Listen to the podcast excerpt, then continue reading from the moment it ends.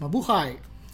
My name is Fred Docdoso with Mabuhay Credit Union, and it is my pleasure and my privilege to wish everybody a very happy and meaningful Filipino American History Month.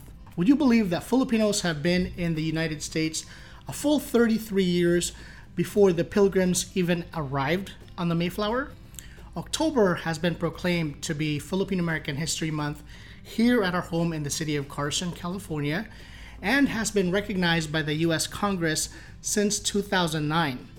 This commemorates the first landing of Filipinos here in the continental United States, all the way back on October 18th, 1587, when the Luzones Indios landed on Morro Bay in Central California.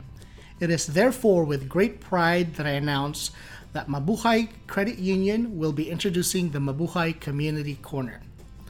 Every other Monday, starting on November 2nd, we will be rolling out a brand new vlog to highlight and to honor the various segments of our Mabuhay community.